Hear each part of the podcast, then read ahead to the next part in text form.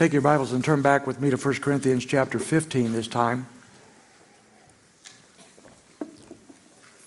1 Corinthians 15, we're looking at verses 20 to 34 this morning. You know, of all the religions in the world, they all have one thing in common except Christianity, and that is that they are uh, founded by a dead person. No, no, matter how good they were at one time, they're dead now. You know, they might have died a martyr's death, they might have died a natural death, whatever, they're dead. But um, Christ is a risen Savior, and that makes all the difference. You see, uh, Christianity is not a moral code, it's not a set of platitudes, it's not, a, it's not a, a religion, it's not a gathering of people, it's not a social club, it's a relationship ultimately with Jesus Christ. And that's made possible only because He is alive. And now He's alive because of the resurrection. Now, if He had not resurrected from the dead, then the philosopher, the atheistic philosopher Nietzsche, would be absolutely right when he said that God is dead and what we believe has no validity, so believe whatever you want to believe and let's get on with life and forget about God. And he would be right if Jesus Christ was still in a tomb somewhere. But if God raised him from the dead, that changes everything. And that's what Paul wants to talk about today that everything is changed because of Jesus Christ's resurrection from the dead.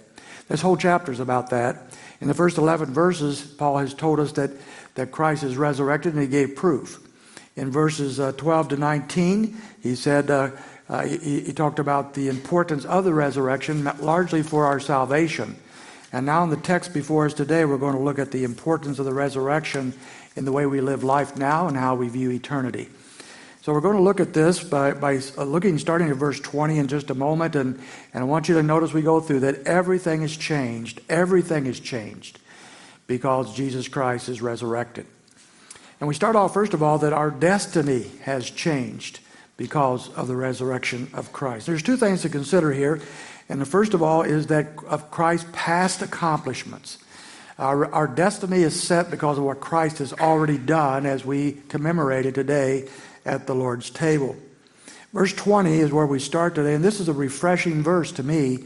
He says, But now Christ has been raised from the dead now, I want you to focus on that for just a few moments because in verses 12 to 19, he's been giving a totally different scenario. He's been basically saying, What if Christ did not raise from the dead? What would be true if Christ had not raised from the dead? And he gave us five things that would be true had Christ not raised. First of all, he says, What if Christ had not raised from the dead? Then our faith is worthless. Verses 12 to 14. What if Christ had not raised from the dead? then uh, we have no authoritative word of God, no revelation from God, because all the apostles are liars. If Christ is not raised from the dead, then our, we're still in our sins. We've not been forgiven, verses 16 and 17. What if Christ is not raised from the dead? Then those who have died already have no hope. They have simply perished. Verse 18. And if Christ is not resurrected from the dead, then we are a pitiful people. Most of all people on earth, we are to be pitied because we live our whole lives for some lie. However, as Paul comes to verse 20, he says, But now, he says, Now let's get over the what ifs. Let's get over what, what would happen if Christ not resurrected. Let's go to reality. The reality is that he has risen from the dead, and that has changed everything. But now, the what if is replaced by what is. And that's important to, to note here. The fog is gone, it's vanished, and now we can focus on what is reality. I don't know if you've ever had one of these disturbing dreams. I've had them before. You, you dream and it's so real that you, you almost think it's true. And, and then it's usually a bad dream, right? You ever have, ever have a good dream? There are not many, but I had a, you have a bad dream and you wake up and say, oh, I hope that was a dream. And it is. And you now start to, unfog and you begin to realize, yeah, that, that didn't really happen. Here's the truth. Here's the reality. But that's what, what Paul is doing here. Let's get over all this fog, this what ifs, this, this uh, dream that isn't true, and let's move on to what is true. Enough of that nonsense. What has Christ accomplished? And so he says, but what? But now Christ has been raised from the dead. And now he moves on to say, the first fruits of those who are asleep. Now, when he says that, he doesn't mean simply that Christ is the first person to resurrect from the dead, never to, never to die again. That's true. But he's harkening back to the Old Testament. In the Old Testament, God required first fruits of the people of Israel as an offering. those first fruits were the first part of the, of the harvest that came in, that they were, were to give to God as an offering, as a sacrifice, before the rest of the harvest came in. And that was because uh, it, would be a, an act of faith on their part because uh, they had no safety net back in those days. If, you, if the rest of the harvest didn't come in, you'd starve to death. And therefore, there was a, it was an act of faith on the promise of God that if they gave uh, these first fruits to Him, uh, then uh, God would give the rest to them. And they had to, to, to, trust in Him by faith on His promise and His guarantee. Uh, years ago, Marcia and I had a, a, raspberry patch on the side of our house. And I really liked that raspberry patch. It wasn't big, real big. But uh, when the fruits started coming in, uh, there was just enough each evening for me to go out and get a bowl of raspberries, just enough to put on my ice cream. All right, because I knew ice cream was bad for you, but raspberries are good for you. So I figured it canceled out, right? You know, you put hot chocolate on your ice cream, that doesn't cancel out anything. You know, that's doubly bad. But raspberries on ice cream, hmm. So, but my raspberries came in a little bit at a time.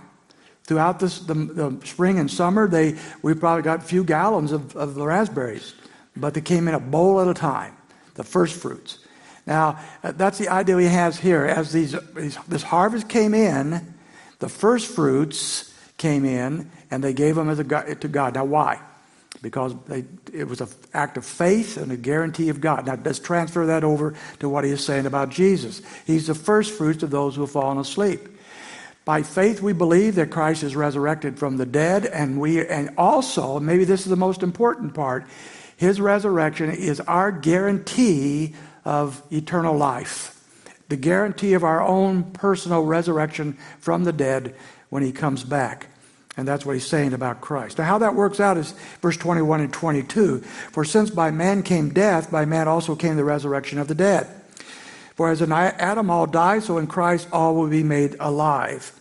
Now, here's how it works out death came on the whole human race because of Adam. When Adam sinned, uh, sinned, the, uh, the whole human race was corrupted. Sin came upon us. We died spiritually. We, we, plant, we will die physically. All that happened because of Adam.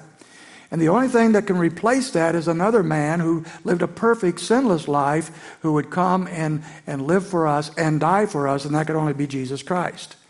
So in Christ. The, the, but as, as he says this here, he is not saying that, um, that everybody's going to be saved. This is not universalism. Notice those in Christ will be saved, will, fa- will have resurrected life. Those in Adam will face eternal death. And so we have these two things. Let me give you a, a crude illustration. It might not help, but maybe it will. Back in the Civil War, uh, if a person was, uh, in, was called up to go into battle, they could have a substitute replace them. And so there is uh, accounts of that. And one particular account is a guy named Wyatt, Mr. Wyatt. He had a large family, and he was called up by the South to go into battle, to go into war. And, uh, but because he had this large family, a friend of his, a younger man named, named Platt, said, I will go in your place. I will replace you. And when he did that, on the records, on the official records, they changed his name from Platt to Wyatt. So he went into battle under the name of the guy that he had replaced. Unfortunately, he died in battle. And then a few years later, as the South needed more enlistments and couldn't find any, they, they called up Wyatt again. They said, You need to come and join the army. He said, uh, I can't do that. I'm dead. And they said, What do you mean you're dead? You're standing right there in front of us. He said, Look up the records. And they went through the records, and lo and behold, right there was Wyatt died in the battle. And he said, See, I'm dead. I can't go. This, this other person died in my place. Now, that's an imperfect illustration, but it gets the point across. Christ died in our place. He, he took what we deserved and died in our place. We, therefore, are dead to judgment because Christ took that judgment upon him. And so there's only two kinds of people, folks, in this room or throughout the world. There's two kinds of people, just two. Personally, whenever somebody says to me, there's only two kinds of people, I'll roll my eyes. And come on, this is a little too simplistic. There's got to be more than two kinds of people in this world. And so people, people say that. Uh, Mark Twain, for example, said uh, there are two kinds of people those who claim to have accomplished something and those who have. And then uh, someone else says there, there's, from a very arrogant person said there's two kinds of people those who agree with me and those who will later agree with me. You know, some of you are like that, I'm sure. Uh, then someone said there, there's two kinds of people there's givers and takers. And that's a little simplistic, but I really like Clint Eastwood in one of his uh, shoot 'em up cowboy shows as he was facing some guy he was making do something. The guy was complaining, and Clint Eastwood said, There are two kinds of people those who have guns and those who dig. You dig. Okay? Well, I don't know about any of those, but I do know that this one, there are two kinds of people those are in Christ and those who are in Adam. If you're in Adam, you're still in your sins, and your, your destiny is eternal, eternal death. If you're in Christ, uh, your sins have been replaced by the, by the blood of Jesus Christ. those sins have been paid for, and you are in Him forever. And so, if you're in Adam, what have you got to look forward to? Well, death as he wants to talk about further. I like the way Charles Spurgeon said it. He's very colorful and crude sometimes. But he said this if you had got all the world, you would have got nothing after your coffin lid was screwed down but, but grave dust in your mouth. There's a wonderful thought before lunch, right? So that's the past accomplishments of Christ. That's what he's done for us that we might have eternal destiny with him. Now, here's the future accomplishments on our behalf, starting with verse 23. And so we know here now that the Lord has a wonderful plan for the future for his people. And what are they? Well, first of all, verse 23, he says this But each in his own order, Christ the first fruits, after those uh, who are in uh, are Christ at his coming. So the first thing God has planned for us is our personal resurrection. The believer will be resurrected to newness of life and given a new and glorified resurrected body. Paul's going to be talking about that the rest of the chapter. Uh, so the next two sermons are going to be talking about that resurrected body, that resurrected life, what God has planned. So he just kind of puts it in here and he drops it. So we're going to drop it right now. We'll come back to that next week. But here's the second thing that God has planned. He as the, the end planned. Look at verse 24.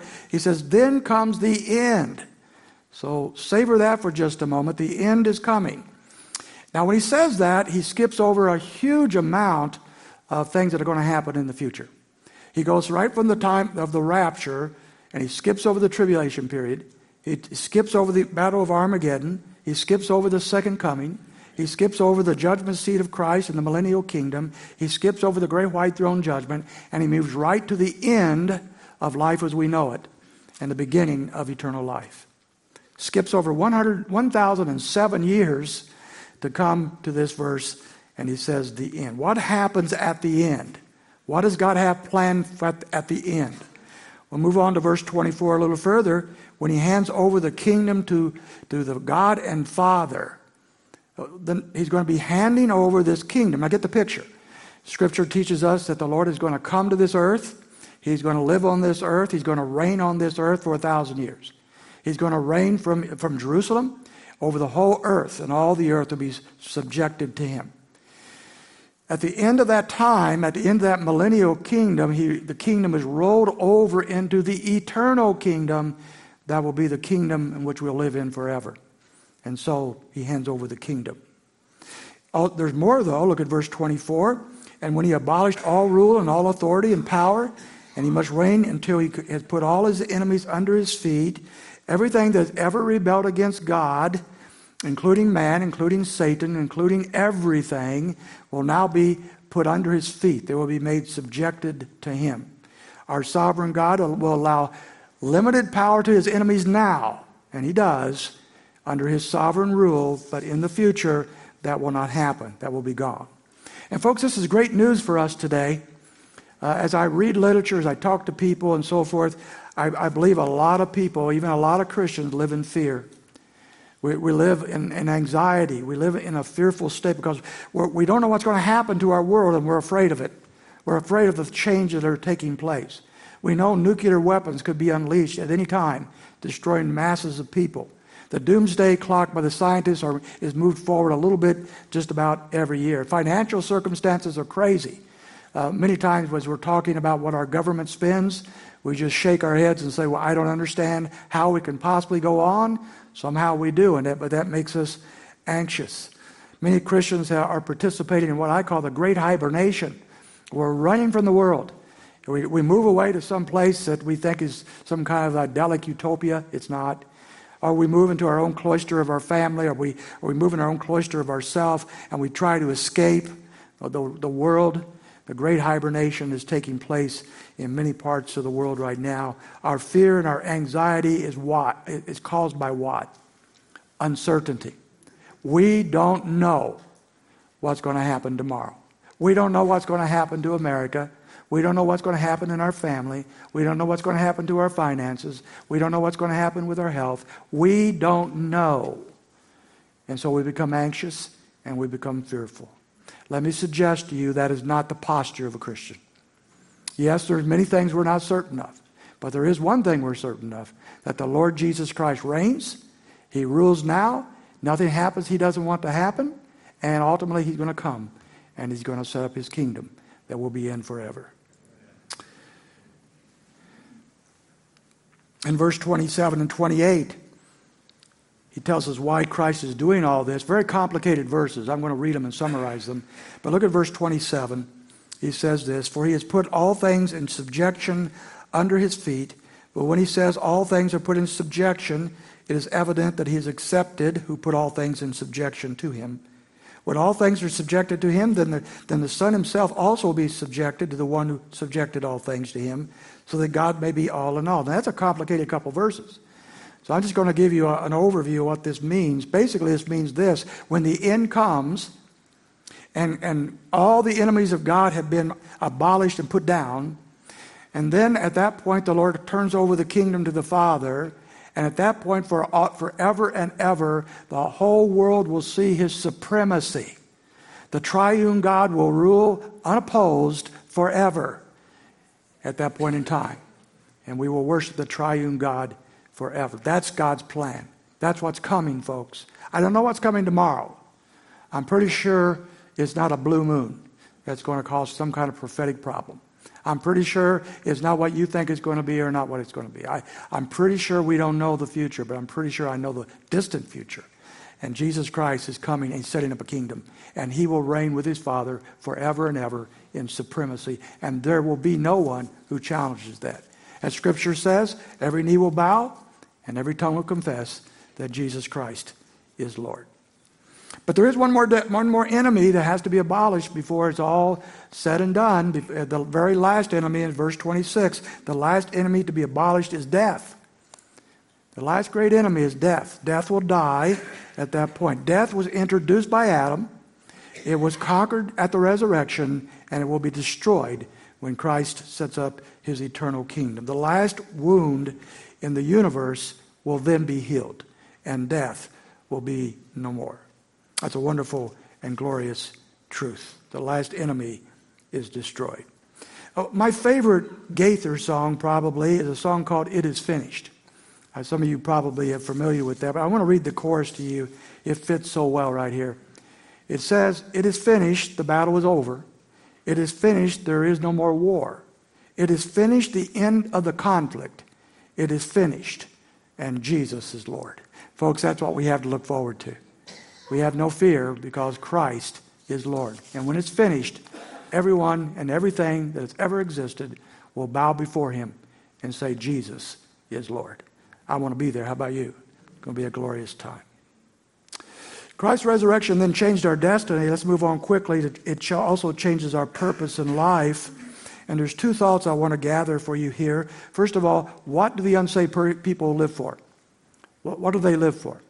And Paul captures that in a model in verse 32 when he says this to, them. He says, uh, If the dead are not raised, let us eat and drink, for tomorrow we die. He's summing up the, the, the values, the purpose of life for the unbeliever. And he's not making this up. This is actually something that was part of their, their culture.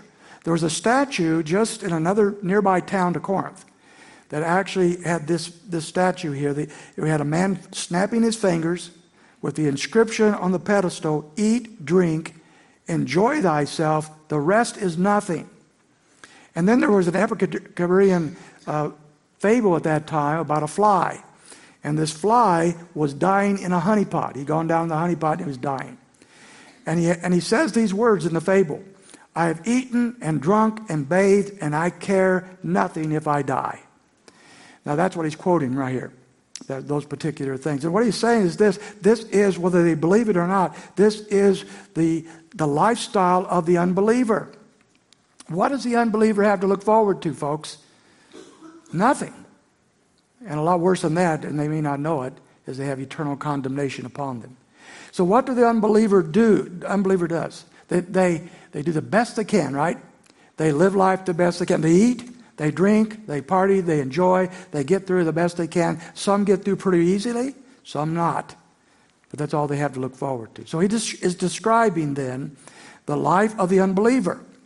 And the unbeliever uh, can have nothing beyond this life to look forward to, so let's just live it up now. That was the, the view of many of the Stoics and the Epicureans of this time. But there's another thing to think about here, and that's the life of the believer. What do we have to live forward? uh, look forward to and live for. So he goes on here in, uh, in the next couple of verses, and, and he starts talking about it in verse 29. So verse 29 is a, it's, it's a challenge here. Let me read this to you. Otherwise, what will those who are baptized for the dead, if the dead are not raised up at all, why are they baptized for them? Now, you say, Gary, I've been looking forward to you explaining that verse for a long time, so I'm going to give you the answer that I have. I don't know. Okay, I really not real sure what the matter of fact. One commentator said there's 500 different interpretations for this verse because it's, it's kind of a this comes out of the blue. There's no other scriptures to, to, like it, nothing that verifies it. We, we're kind of in a pickle here what this means. The worst interpretation ever is by the Mormons. And the Mormons have decided, based on this verse alone, that we are to baptize living Mormons for dead ancestors. And if we baptize ourselves for our dead ancestors, then they will be saved. And that's why, in case you didn't know it, they're, they're hugely into the genealogies. It's not because they want to have a nice family tree picture. They, they believe they're bab- being baptized for, for uh, ancestors who've already died, who, didn't, who weren't saved, but they're going to get saved for them. So why is that so bad? Because that, that's a teaching that's, that I can save somebody else through my actions. That is completely nonsense. First of all, you can't save yourself. And secondly, I certainly can't save you. And so it's a horrible, horrible interpretation. I think probably uh, Warren Wiersbe has noted down as much as anybody. Uh, he says this look, if there's no resurrection, why bother telling anybody about Jesus? Well, why bother uh, bringing people to Christ? Why bother baptizing them uh, as they replace others who have died, who were baptized and died? Why bother with all that? Because if Christianity is a dead end street, get off of it. And I agree with that 100%. If it goes nowhere beyond the grave, get off and eat and drink and live it up the best you can. That's what the unbeliever is doing. But we have much more than that. So that's what he says there. But verses 30 and 31, he goes on and talks about this purpose. We have a greater purpose in life than eating and drinking and just having a good time. He says in verse 30, Why are we also in danger every hour? I affirm, brethren, by the, boast, by the boasting in you, which I have in Christ Jesus, I die daily. Now here's what Paul's saying. Look, I am willing to sacrifice anything I need to sacrifice for the cause of Christ because I know of my future destiny with Him. I know. I know He has died and resurrected for me. I know He's coming again for me. I know He's going to give me an eternal life with Him, and I'm willing to pay whatever price I need to pay now to live for Him and serve Him. That's a beautiful way to live life, folks. So you can live in Christ or you can live in Adam. You can live with what this world has to offer, and, and ultimately it will be destroyed, or you can live for Jesus Christ and live with Him forever. And if that's the case, that changes your purpose in living. Our destiny then has changed and our purpose has changed. Verses 33 and 34 tells us that our everyday life has changed as well. There's a little ditty of a song that uh, we have sung throughout the ages that most of you probably know, or a lot of you do. It goes this way This world is not my home, I'm just a passing through. My treasures are laid up somewhere beyond the blue. The angels beckon me from heaven's open door. I can't feel at home in this world anymore a little simplistic and maybe not exactly on line with Scripture because we have a lot to do in this life. We're not called to escape. We're not called not to be involved. Certainly, we are to be in many, many ways as citizens on this planet. But there is a, a real truth here. This world is not our home. Uh, we're looking for a home that's beyond this home. And one day we're going to be in that home. I can't feel at home in this world anymore. It means I, I'm longing for a place I have never been. That's my home. And I want to be there. And if that is your view, that's how you're living, he says, look, uh, we, here, we are to live in light of eternity. And if we do, if we want to live this way, then there's two things he wants us to con- contemplate. Number one, don't allow the worldview around us to shape you into its mold. Verse, verse 33 goes this way Do not be deceived. Bad company corrupts good morals. Now, this verse probably is most often used by parents talking to their teenagers. And they say, Look, look, look, Junior, uh, if you run around with those kids, those bad kids, you're going to become like them. You need to get some good friends, and, uh, and you need to, to, uh, to be shaped by those good people and so forth. And we use that all the time with our kids. And that's good, it works, it's, it's helpful, but it's much broader than that. This is talking about all of us. And he's saying, look, if you allow yourself, your mind, your values, your heart to be shaped by the world around you, then you're going to live just like the world around you, and you will be corrupted. And that's uh, not that easy to do, right? Or it is very easy to do, let's put it that way. All you have to do is spend most of your, your waking hours when you're not working and doing things you have to do, listening to media, going on whatever media pra- platform you want to go on, listening to the doomsayers over here and doomsayers over there, uh, or, or listening to the worldviews that you get in literature and whatever. If you allow that to happen, if that is what you feed on, don't be surprised if that's what you become. Bad company corrupts good morals. And the answer is not run away from everybody who, who isn't a Christian or living for Christ. The answer is, to, is Colossians chapter 3, verse 1 set your mind on things above. Your, let your mind dwell on, get into the Word, get into the things of Christ. Let those things shape who you are, and you not become, become conformed to this world system, but be transformed by the renewing of your mind. Here's the second thing, though, on a, on a more positive front, I, I guess. On the one hand, don't let yourself be pressed down with the world system ideas. But secondly, he says, we must be intentional about our walk with Christ. Let's be intentional. And he finishes up this section in verse 34 by saying this Become sober minded as you ought, and stop sinning, for some have no knowledge of God, and I speak this to your shame. So not only do not be pressed into this mold of, of unbiblical living and thinking, but on the other hand, make it your, your goal to be sober minded as you are. Sober minded means serious. It, it, it means to, to, to, to take the Christian life, to take Jesus Christ seriously. Be sober minded in these things. And he's apparently talking to a, a, group of Christians that would fit many Christians today. You know, you go to somebody and say, Well, how are you doing in your spiritual walk? If you want to get somebody to, to stop talking out in the foyer, just, just ask that question. Say, how are, you, how are you doing with the Lord? Tell me what's happening lately with you and the Lord. Well, I hope people have some good answers for you. But uh, often they'll just kind of look at you and say, uh, what's, where's the coffee, you know, or something like that. Well, here, here's his point. If someone were to say that to you as you contemplate that, uh, what would you say? And far too many Christians will say, Well, I'm doing all right. You know, I, I, I may not be a good Christian, but I'm not really a bad sinner either. I'm, I'm doing all right. I, I, I don't need all that much of that church stuff, you know, all that much of that Bible reading and that kind of thing. Uh, and I don't need all that fellowship stuff, but I, I, I still, I'm a, I'm, I'm a Christian, I just don't want too much of it.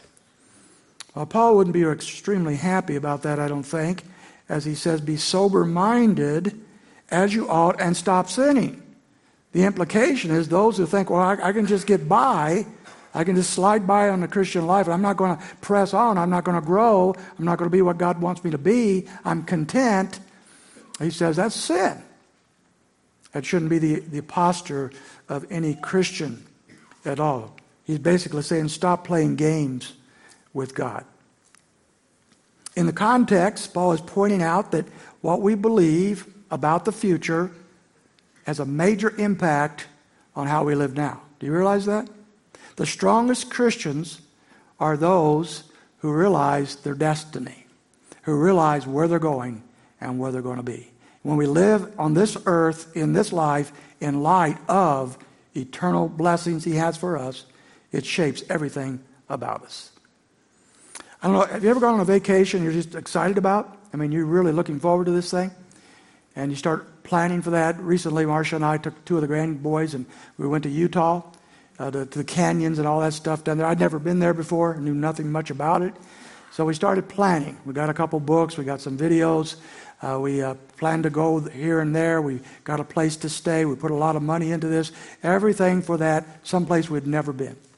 But we were excited about going to a place we had never been. And then when we got there, it, was, it exceeded our expectations. It was a glorious opportunity, a wonderful, wonderful vacation. We truly enjoyed it. If you're excited about a place, going to a place you've never been, it changes how you live now. If you're excited about going to be with Him forever and ever on the basis of the resurrection of Jesus Christ, who loves you and saved you by His great power and strength, that will change everything about the way you live now, the way you view the future, and the way you have your, your very purpose in life. Father, we thank you for your word and for what it teaches us about these things. Lord, we trust that these truths will truly speak to our hearts and minds today as we consider how you'd have us live. We pray in Jesus' name. Amen.